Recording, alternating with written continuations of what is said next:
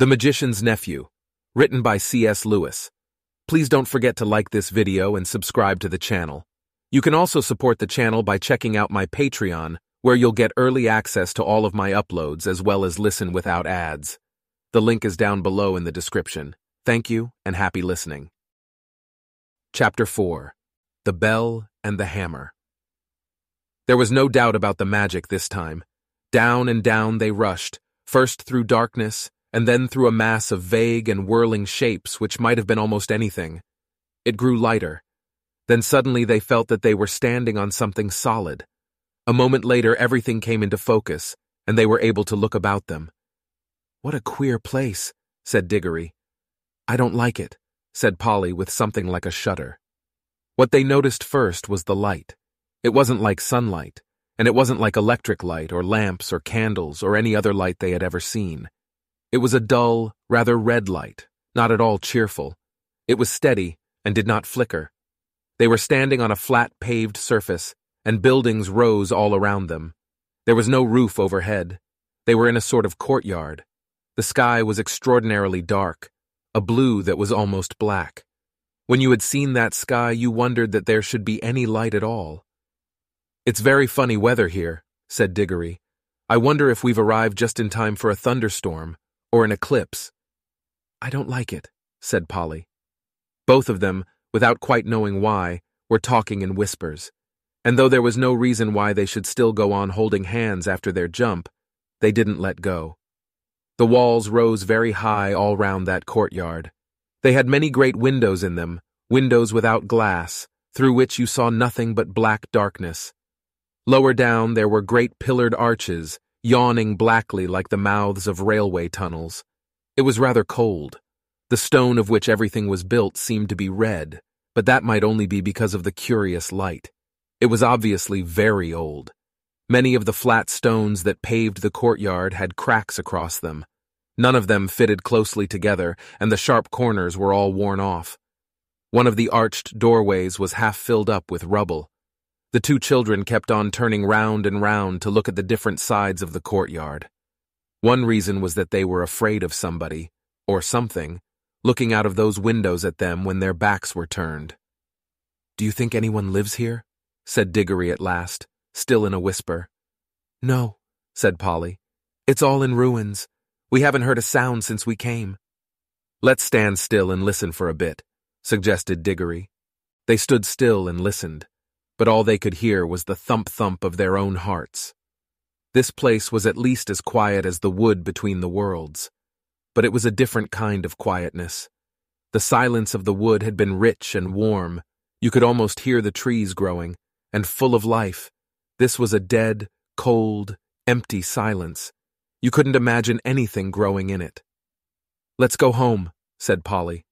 But we haven't seen anything yet, said Diggory. Now we're here. We simply must have a look round. I'm sure there's nothing at all interesting here. There's not much point in finding a magic ring that lets you into other worlds if you're afraid to look at them when you've got there. Who's talking about being afraid? said Polly, letting go of Diggory's hand.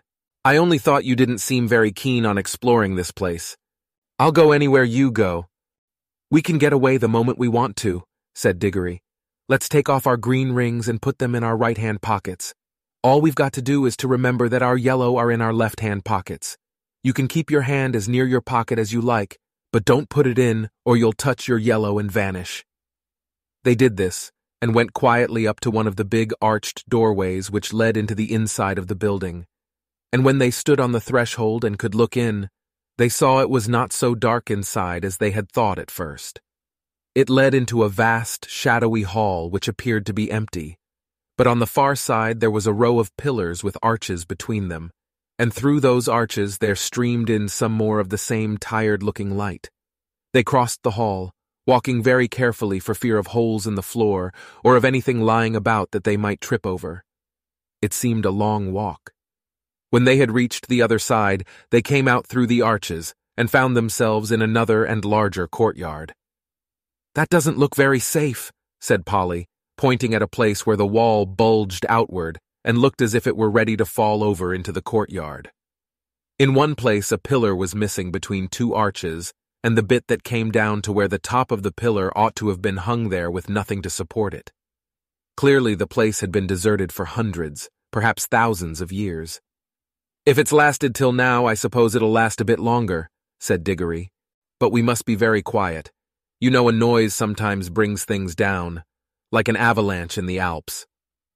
They went on out of that courtyard into another doorway, and up a great flight of steps and through vast rooms that opened out of one another till you were dizzy with the mere size of the place. Every now and then they thought they were going to get out into the open and see what sort of country lay around the enormous palace. But each time they only got into another courtyard. They must have been magnificent places when people were still living there. In one there had once been a fountain, a great stone monster with widespread wings stood with its mouth open, and you could still see a bit of piping at the back of its mouth, out of which the water used to pour. Under it was a wide stone basin to hold the water, but it was as dry as a bone.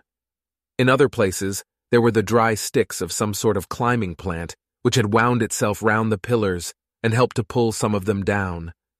But it had died long ago, and there were no ants or spiders or any of the other living things you expect to see in a ruin, and where the dry earth showed between the broken flagstones, there was no grass or moss. It was all so dreary, and all so much the same that even Diggory was thinking they had better put on their yellow rings and get back to the warm, green, living forest of the in-between place, when they came to two huge doors of some metal that might possibly be gold. One stood a little ajar, so of course they went to look in. Both started back and drew a long breath, for here at last was something worth seeing. For a second they thought the room was full of people, hundreds of people, all seated, and all perfectly still. Polly and Diggory, as you may guess, stood perfectly still themselves for a good long time, looking in.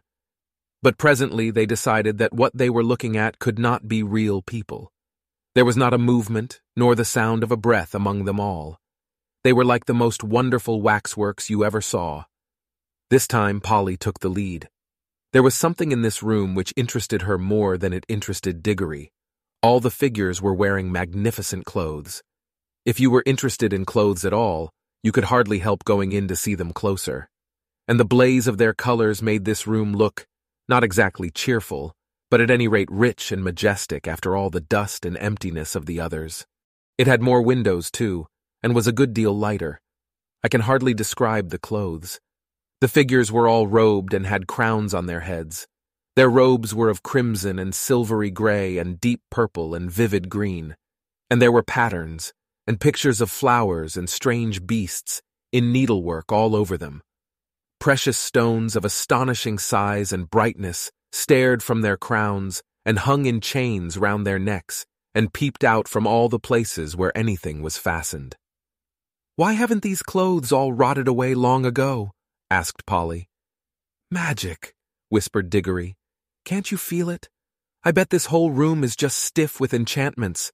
I could feel it the moment we came in. Any one of these dresses would cost hundreds of pounds, said Polly. But Diggory was more interested in the faces, and indeed these were well worth looking at. The people sat in their stone chairs on each side of the room, and the floor was left free down the middle.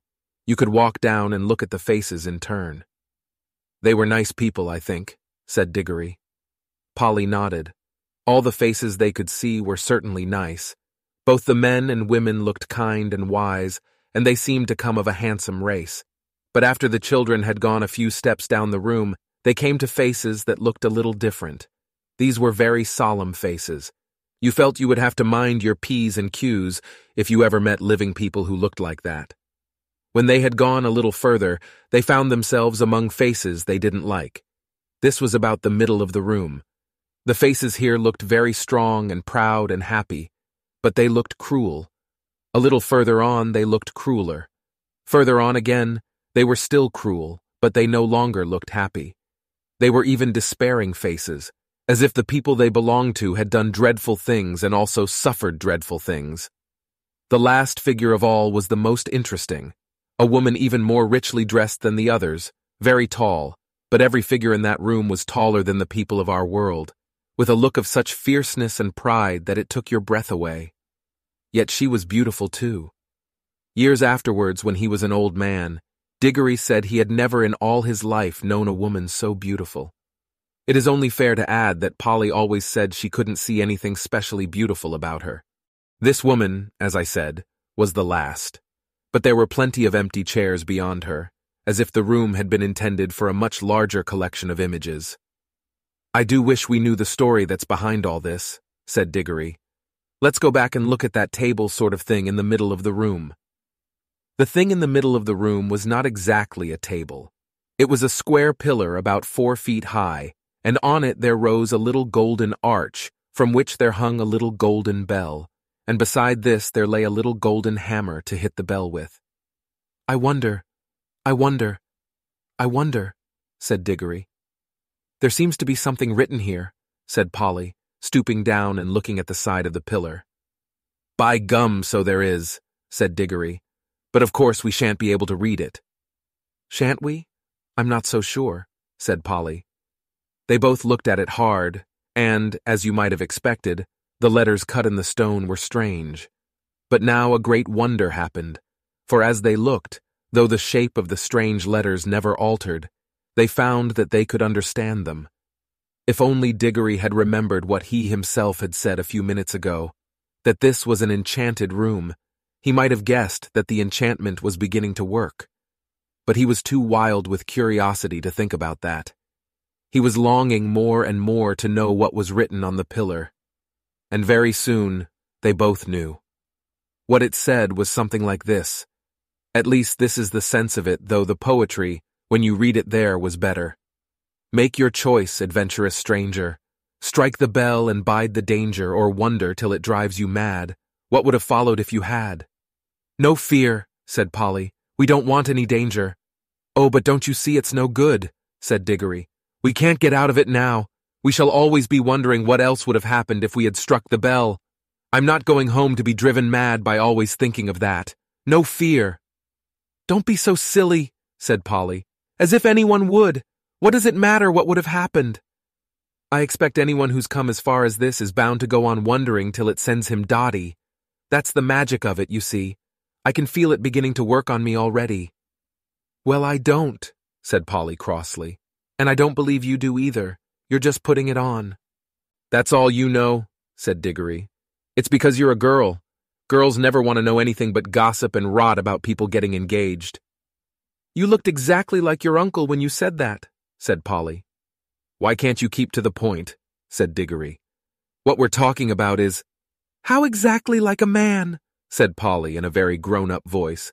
But she added hastily in her real voice, And don't say I'm just like a woman, or you'll be a beastly copycat. I should never dream of calling a kid like you a woman, said Diggory loftily. Oh, I'm a kid, am I? said Polly, who was now in a real rage. Well, you needn't be bothered by having a kid with you any longer then. I'm off. I've had enough of this place. And I've had enough of you too, you beastly, stuck-up, obstinate pig. None of that, said Diggory in a voice even nastier than he meant it to be, for he saw Polly's hand moving to her pocket to get hold of her yellow ring. I can't excuse what he did next except by saying that he was very sorry for it afterwards, and so were a good many other people. Before Polly's hand reached her pocket, he grabbed her wrist, leaning across with his back against her chest. Then, keeping her other arm out of the way with his other elbow, he leaned forward, picked up the hammer, and struck the golden bell a light, smart tap. Then he let her go, and they fell apart, staring at each other and breathing hard.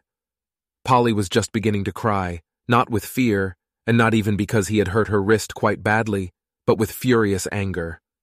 Within two seconds, however, they had something to think about that drove their own quarrels quite out of their minds. As soon as the bell was struck, it gave out a note, a sweet note such as you might have expected, and not very loud.